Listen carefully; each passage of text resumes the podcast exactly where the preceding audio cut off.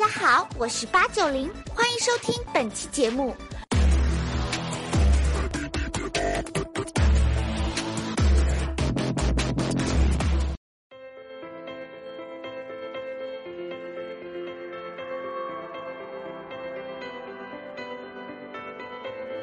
其实范爷在做的这件事儿，大家都觉得，嗯，这是一个不那么性感，甚至是平淡的无奇的。我们经过两天的熬煮工艺，做出了一碟温润不燥的好酱。这个从一开始我们经历了什么，我们可以接受，但接下来我相信我们要做的不是不仅仅是网红这件事。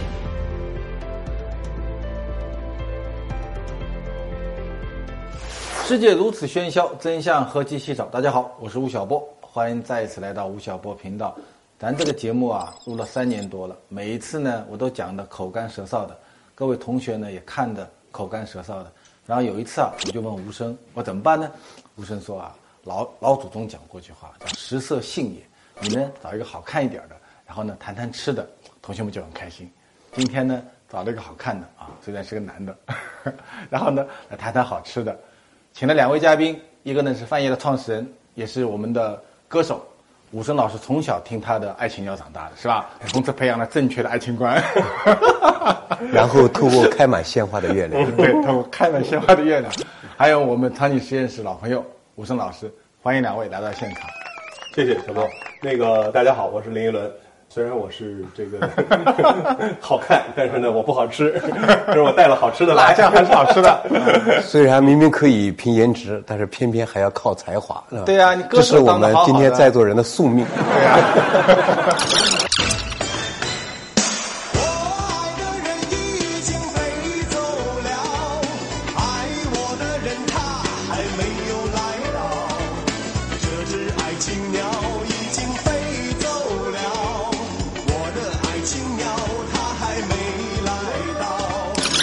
创业到现在，你觉得歌手好玩还是创业好玩？做歌手有做歌手的时候好玩，那做创业就创业之后呢，也有好玩，但是也都有痛苦。哪个更苦？啊呃，那肯定现在这个事儿更苦，还是现在更苦？因为自己以前唱歌，你站在舞台上，每年出唱片，呃，把自己的嗓子照顾好，旁边的这个工作伙伴把我照顾好就可以了。现在呢是。我要照顾所有人。那假如选的话，你愿不愿意说？哎呦，我就放弃了，我不会再选择这条路了。哦，其还是其实我觉得这个应该是跟成长的路径有关系。你要现在让我选，说你再选一次吧，那可能我还是会选创业。嗯啊，对，嗯，这个因为唱歌在演艺圈二十几年。嗯，包括有很多人，很多朋友前前前几年就问我说：“你怎么不再出唱片了？”对，当然就是说这跟大环境有关系。其实一轮后来我看是呃零六年，其实他他做这个美食这个事儿，我我感觉也挺早了，就十年了嘛，是吧？当时央视做天天饮食，对，后来做创世纪。其实你从路径来讲啊，你如果咱不唱歌了，当当主持人，然后呢做美食节目，一路做下去，也不一定要去做走到辣酱这条路上去嘛，是吧？就 就作为一个美食节目，一直往下往下干，也是一条路，对吧？对，为什么没走那条路呢？的确是因为，嗯，我觉得还是有这个情节，就是在零六年我做天天饮食的主持，零七年做了，呃，联合利华的这个产品的代言，龙汤宝那个他那个就是给一开始就是给老百姓的这个一个家庭厨房的解决方案，就是你不会熬汤，不会吊汤，嗯我拿这个给你用就可以了。嗯，当时产品刚一上市。做了半个月的宣传，完了我们去做这个新品的就产品的发布会。我作为代言人嘛，全国卖断货，最后是从广州调了在货架上的没还没有卖的二十几盒，就小盒，嗯，这个背回到上海。我们呃发布会晚开了一个半小时，就等着有产品，没有很尴尬嘛，嗯，这个把发布会开完了以后，我说哇，我说你们这太厉害了。对，后来人说跟我们没关系，是你，嗯，我说怎么是我？拿了一本。就关于林依轮的使用手册，嗯，林依轮使用手册，因为国外他们做做产品做品牌很精细的，非常精细。为什么要使呃用林依轮？嗯，呃林依轮在呃这个这几个大区哪个影响力最大？如果我们这个产品通过什么样的广告形式打出去，嗯，会在某每某一个区产生多大的销量？一年会有多少的销量？全都会有。预判出来。这就是我们现在流行的算法、数据建模、大数据分析，没错没错对吧？然后一系列的这样一种精准营销，对，嗯那当时我就说，那如果这样的话，我干嘛给给你弄呢咱 自己搞就可以了。到了一一年，我去台湾，我用了三个月去吃台湾。嗯。啊，啊，吃完了之后，最大的一个感受就是，我觉得台湾的这个，嗯，那个时候最早就是要去台北故宫，对。呃看人家文创嘛。对。后来我发现，它不光是这个文化的东西可以做文创，食品也可以做文创，对。而且做的很好。台台湾饮食做的很好，对，当时我去看了两家嘛，一个金兰酱油，一个万家香酱油。嗯，那万家香是一家烤肉万家香，中秋节人家不吃月饼，吃烤肉，是因为这个酱油而起。嗯嗯，那我就说，如果这样的话，我也可以做一个这样的产品啊。对，但是呢，反而用的菌种是日本和德国的，嗯嗯最好的菌种不是我们中国的。嗯，我说有机会我得 想想这事儿。嗯，为什么选辣酱这个门类呢？因为呃已经有个很大的 IP 叫叫什么叫老干妈是吧？调味老干妈糖啊，调味品？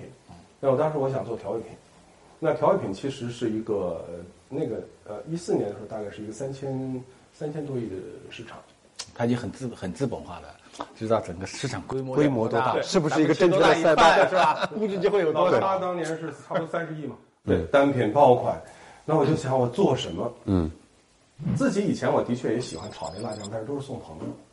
嗯，啊，那这个我就说先做一个这样的产品，让大家试一试。所以其实李一伦刚才就是包括小波老师讲他是不是歌手的身份，包括这个作为一个创作人的身份，后来到这个主持人的身份，到这样一种就是美食家的身份，甚至还有人把他定义为一个收藏家的身份，甚至还有人把他这个今天在定义他作为这个创业人的身份。其实这个过程里面，他是有一个渐渐的迭代，包括刚才他提到的其实也不。是突发奇想，它不是突发的，你包括那个联合利华那个合作弄他们，其实就已经埋下了火苗，对吧？然后呢，他需要一个什么非常特定的场景去激活。说他到台北那个过程，突然发现原来这个我也可以做，其实呃，刚才小布老师问那问题问得特别好，就是为什么你会做辣酱？嗯，为什么要做调味品？嗯，你做美食，你可以做很多东西，你可以开餐厅啊。你我就说，其实我呢，在做这件事儿上是有私心的。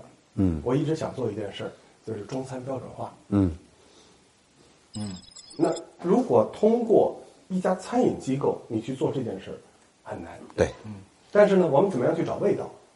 调味品嘛，嗯调味品嘛，因为你你咱们咱们说，呃，你三万亿的这个这个这个这个餐饮市场，调味品占了多少？十到二十，这是一个大市场。韩国韩国调味品是这个这个它它市场占比比较大，然后这个他们的行业巨头是占到整个市场份额的百分之二十五。我们现在最大的是海天，一年卖到一百三十亿，嗯它只占到我们中国的市场的百分之五不到，嗯所以这里边其实是有机会的。嗯其实以前啊，确实一轮讲的就是明星啊，也好吃，然后呢有粉丝。就你看以前都是搞餐厅，我到十来年前我去香港，那不是香港很多明星开餐厅嘛？对对然后我问到一个香港的媒体人，他跟我讲，一个主编跟我讲说，很热闹，嗯开十家基本上九家半是垮掉的。所以在这一点上，我觉得就是呃，那个李先生他做这个范爷，我觉得有一点是跟很多刚才小波老师讲的明星不太一样的地方，就是他还是有很好的一种匠人精神。甚至我们今天有人说，哎，他算不算网红，是吧？哎，他是不是属于一个自带流量的这种？就是 我生生把自己从一个当红做成了一个网红啊！这里面是有调侃背后的一种严肃，什么？就是说他要求你专业。他要求你匠人如神，他要你精细。嗯，所以我印象特别深刻，有一个场景，就是说，呃，当时这个林先生带着团队，然后有一帮企业家在我们那边，就是这个午餐是一个很简单的一个工作午餐，但是就是林先生自己在那边，这个就是分这个辣酱去调面，去调面，就是非常的细，就是。呃，我们经常会去想啊，这可能是一个一次这个客套的这个寒暄，或者是谈笑风生的这样一个很简单的午餐，但是他特别的认真，或者说他特别的较真。艺人真转型真的好难啊，很难因为他在镁光灯下了，被伺候惯了，很很难是吧？很难就咱们做节目一样的，其实咱们在瞎聊，你看背后那么多的摄像啊、编导啊、剪辑啊、市场营销一堆的人，咱们讲完就拍着屁股就走掉了。艺人大部分是这样的呀，你现在管公司那还得了？就是原来可能这个唱歌，他周围的无论是经纪人、助理还是活动的导演，都安排的非常的这个严丝合缝。现在他自己就是这个山珍吆喝卖辣酱，说在哪儿呢？在天猫直播啊，在哪儿？京东，是吧？在那个那个呃一直播还是什么花椒？就是你会发现，就是说这种角色的转变，我们称为就是不仅是在拿得起，而且在放得下的过程中，他有一种重新出发的一种机会，就这个是非常难的。你觉得你不听听你的当年爱青鸟啊这些这些粉丝啊，到你今天咱们做辣酱的时候，就说流量部分嘛，你觉得这些粉丝在你现在的用户中比例大概占多少？特别有意思哈。明星，也就是 IP，是吧？他想去做流量转换，非常难啊，非常难。对啊，所以你看明星卖衣服、卖鞋子啊，卖卖卖开开餐厅，对没几个成的。对，所以你刚才说这个，你说这个你粉丝占了多少？对，呃，我我想说，在呃这个阿里的一个一个数据，二十五到三十九之间，嗯啊，那还蛮宽的。女性啊百分之六七十啊。那你说这些人是不是林依轮的粉丝？我认为不一定。嗯，就这些是喜欢吃，完了在网上去淘淘淘宝的这些这些人，那他们为什么要买林依轮的产品？与众不同。当然也有通过朋友介绍，嗯，完了去知道范爷这个品牌。嗯，那我们在去年这个在天猫上跟呃有一个就是品牌，那人家是大品牌哈，差不多两百个 SKU 的，差不多同时上线。你就看那个整个的那个那个数据，每天我们的访客数大概在一万一万一千多。哦，那很好。那他们是七千多啊他们是七千多。我们平均浏览呃页面达到了四点八 G，他们是五点几，因为他们东西多多对嗯嗯但是就是转换，我们在前几个月是稍微低了一点，大概是三点几。嗯，呃，在呃前几天那个我们电商的负责人告诉我，大概差不多也能达到。就是说，今天我们在讲明星，其实我们判断的是他的一种专业度。比如前不久，这个有个歌手叫瑞哈娜，就是蕾哈娜啊，蕾哈娜她发，她和这个就是 Puma 和这个丝芙兰他们联合去发布了彩妆。很多人认为，就是蕾哈娜的这个调性跟这个她的这个就是 Puma 这个 Fetch 的这个彩妆的调性是吻合的。这个，所以这个时候你会发现，它的确是一抢而空。而在这个呃例子上，有很多啊明星的但你一抢而空，你的可持续性到对，这就是问题的核心啊，这就是问题的核心一。把打掉对两百万，你剩下来都往哪儿走呢？所以刚才小吴老师，你问你问就是说这个呃范爷里面有多少是林依轮的粉丝？这个我们可以这样来说，就是范爷他代表的是一种更加不同的、更加能够表达自我的一种新选择，乃至于林依轮他扮演的一个重要的角色，除了是品牌主理人以外，他也提供了一种精致生活的一种投射，就是他自己用心，他自己投入，乃至于他的一种就是品质的一种能力，他成为了一个什么可以下单的一种理由。所以那我问你啊，吴生，那么如果咱们说说那个，咱们你做新物种也好，做创业也好，嗯，比如比如他以歌手的身份去做这个范爷，嗯，另外如果有一个路人甲，嗯，他去做范爷，嗯，他的这种光环会比起跑线会比人家快一点吗？呃，起就像你刚才说的，起跑线就快一点又怎么样呢？任何商业都是马拉松，都是长跑。我们看的是可持续性。这有一个很重要的原因，就是在于今天的一种就是产品的一种生产机制啊变了。嗯，就是第一，我对他的要求并不是歌手的要求，是对他作为美食家的要求。嗯。第二，我对它的是什么？是这个产品的可持续的一种能力，而不是说它作为一种就是流量的一种网红的属性。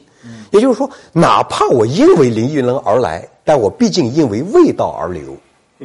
我因为这种就是林依轮曾经这种就是呃影响过我这种而关注，但是我因为它的品相和品质、它的材质，嗯，那么自然而然你会发现就是说，哎，它已经不构成我们这种付费的一种压力。但是呢，它的品质、它的独特性，嗯，它口味要好，它味道要纯，它这个东西就是调性要新鲜，然后它的包装要什么？要文艺小清新，要走心，还要走肾。还要走肾。呃，如果说的我们不能看到这种变化，而仅仅是看作为一个歌手，乃至于主持人，乃至于这个美食家的一种李一伦，我觉得是对产品的不客观，也是对范爷范爷品牌本身的这样一种不深入。那吴总，我再问你一个问题啊，嗯比如说咱们一伦是一四年干这个范爷这个事儿、啊，对，干到现在，大家风生水起的啊聊。那么如果十年前呢？十年前，嗯他干这个事儿靠不靠谱？我觉得不靠谱。二零零四年不一定靠谱，不一定靠谱。为什么？因为他需要的那些条件并没有完全的成熟。就现在现在应该是应该是应该是社交媒体的传播、电商还有消费者关系的互动。没错，帮助我们甚至更具体的还回到林依轮身上来说，他是拿到了三个红利的。嗯，就是中央电视台作为一个就是中心化媒体的一种红利，它其实是有的，但是呢，不是最重要的，最重要的是视频红利。然后就是以微博和微信为代表的一种就是新的连接体系和社交网络呢，又进一步的去放大它和成就它。说实在的，在这个时候，其实与唱《爱情鸟》与唱《透过开马鲜花月亮》的那个李一伦关系其实已经不大了。当社交网络一崛起以后，就是内容、产品、人格的一种关系啊，它不再是一种断裂和割裂的了，它变成了一种乘法效应。我们可以很。在很短的时周期和时间里面，去创造一个有价值的新品牌。内容及产品，产品及内容。嗯，就这个是我特别认同的。嗯，小郭老师讲的这个新商业，对，其实我我我特别骄傲。嗯，因为小郭老师讲的那个新商业，跟范爷从一开始走的要走的路是真的是很很吻合。还有，我首先要线上，线上呢，我把我通过我的产品，我给自己定一个定一个定一个定一个价格。嗯，那。你从高往低走是好走，好走。你从低往高走，你你走不走不了。对对，你走不了。对，包括那时候，我记得刚出这个产品的时候，有个歌迷，呃，给我就是在微博上留言。嗯，他说：“我的确是听着你歌长大的，我也很喜欢听你唱歌，但是呢，就是他。对，但他说，但是 其实是我不能。他说你不能用你的名气去绑架消费者的这个这个心智。嗯，啊，他说你做的那么高级的那个外包装什么的，我心想，我什么高级啊？”我就是一白盒嗯，完了，你说我这高级吗？你说我这设计高级吗？嗯，我没有更多的，我没有请大师，我没有什么，就是我自己。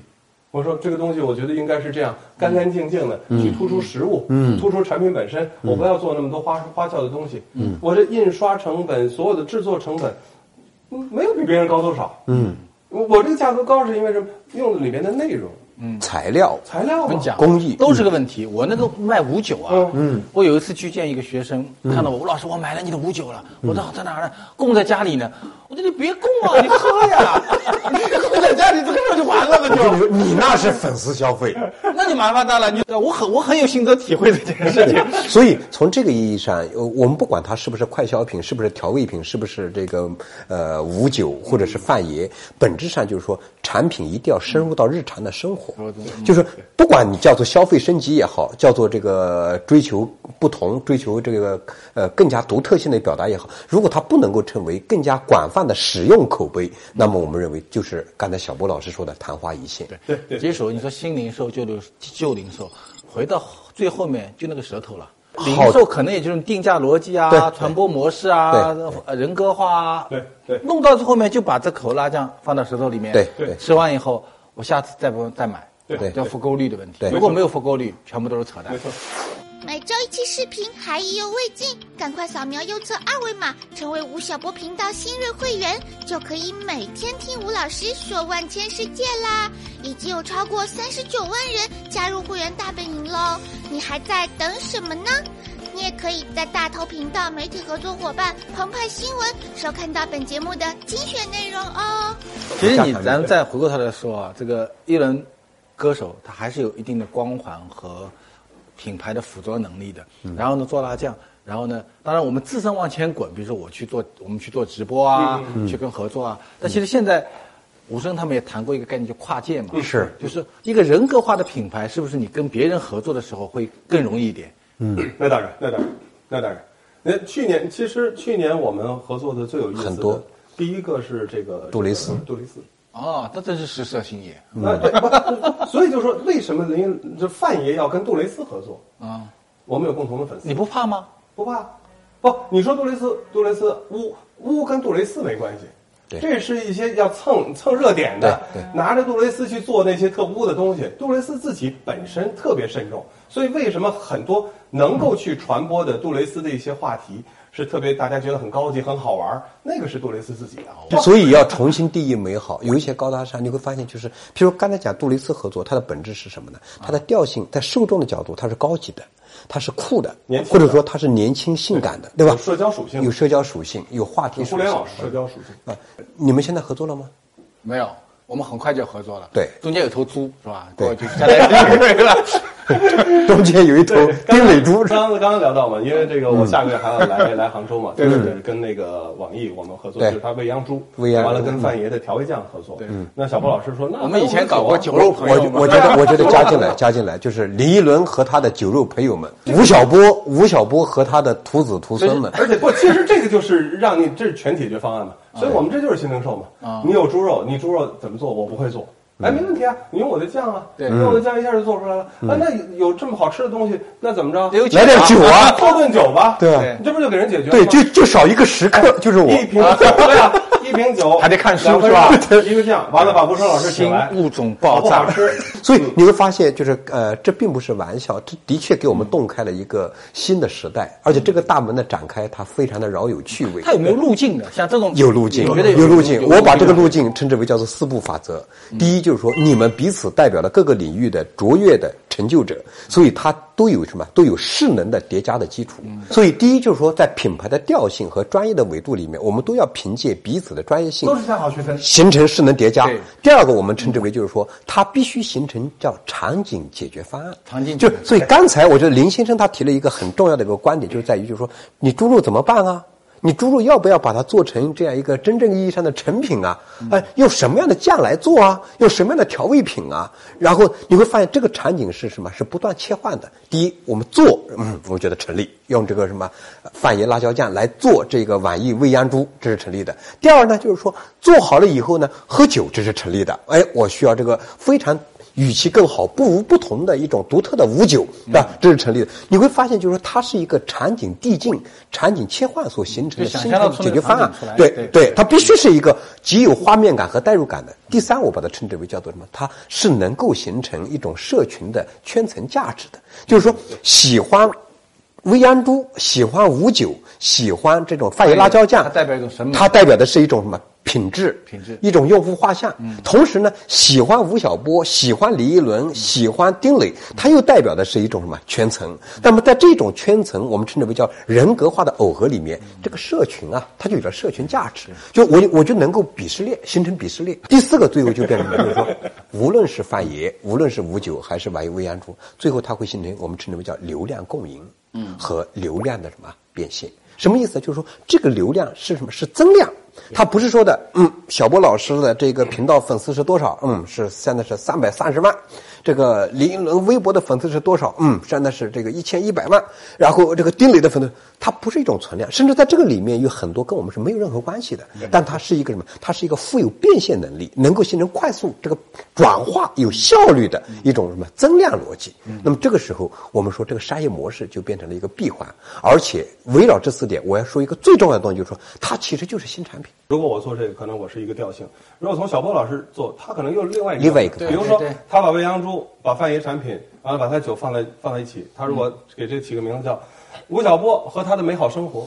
嗯，那他今天可以卖范爷辣酱，明天就像这个，我也可以卖老干妈辣酱。对，你觉得你当歌手那些经历，在今天作为一个创业者来讲，就那些很感性的东西，你觉得对你来讲是正正面能量多还是负面能量多？绝对正正。还真没能量首先一个，你做歌手，嗯，第一个要讲的是什么？你得能吃苦。嗯你不能说光说你成名了之后，你成名前呢嗯，哦就吃过苦。吃过苦，耐得住寂寞。嗯嗯你吃过苦吗？我当然吃过苦了。我们下面就讲讲，对吧？一起吃苦的幸福。的，所以逼着去辣做辣酱了，对。辣酱里面哪儿是你们的辣就是我的苦？就所以就是包括后来成名之后，你的有没有被胜利冲昏你的头脑？有没有被胜利冲昏头脑？我还好哎，要不我不会说在这个演艺圈一扎就二十几年。嗯但你成名的确很早哎。我九四九四年，对呀九四年，你到现在我出去，嗯，大家都认识我，都很认识我，嗯，都唱我的歌，那你就说明什么？就是你你在老百姓当中的这个基础，对，我唱《透过开满鲜花的月亮》，人家都说我像原唱。好，最后结尾，无声原唱《透过鲜花的月亮》。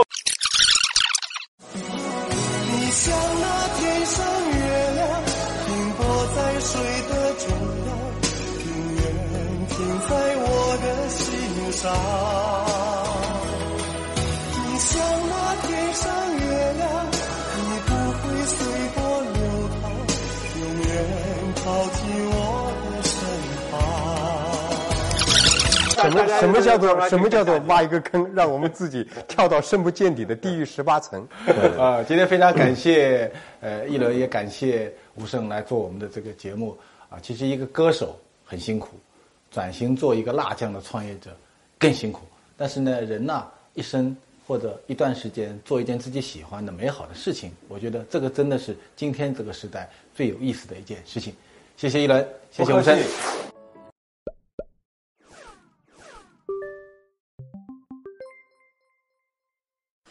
又到了我们的问答环节啦！吴老师，热心的粉丝们又抛来很多问题嘞。第一个问题，吴老师，共享经济的概念已经被吹到风口啦，但是为什么共享汽车还没有疯起来呢？我觉得，呃，今天真正的在中国的共享经济产品非常少。比如说共享单车，我并不认为它是个共享单车，它实际上是一个分时租赁的行业。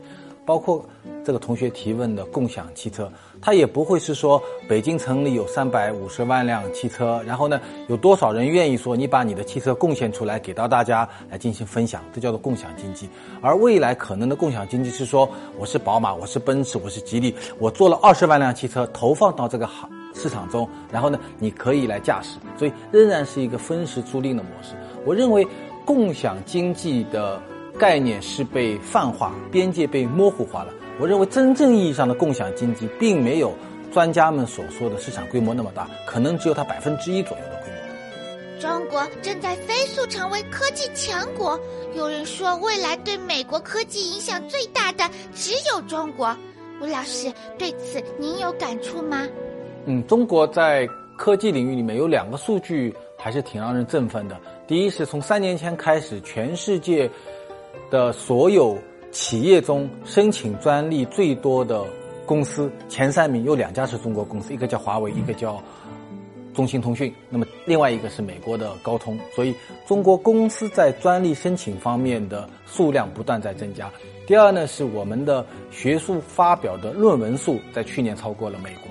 所以我觉得我们今天中国的科技进步有点像二三十年来中国的制造业一样，就是它的量变得非常非常的大，但是在精尖科技领域中，核心技术部分我们的专利技术仍然非常的少。所以我们今天还是跟美国，我认为在核心技术的科研方面仍然有非常非常大的差距。比如说，即便像这样的一个手机，二十多年的产品，我们仍然在芯片技术上。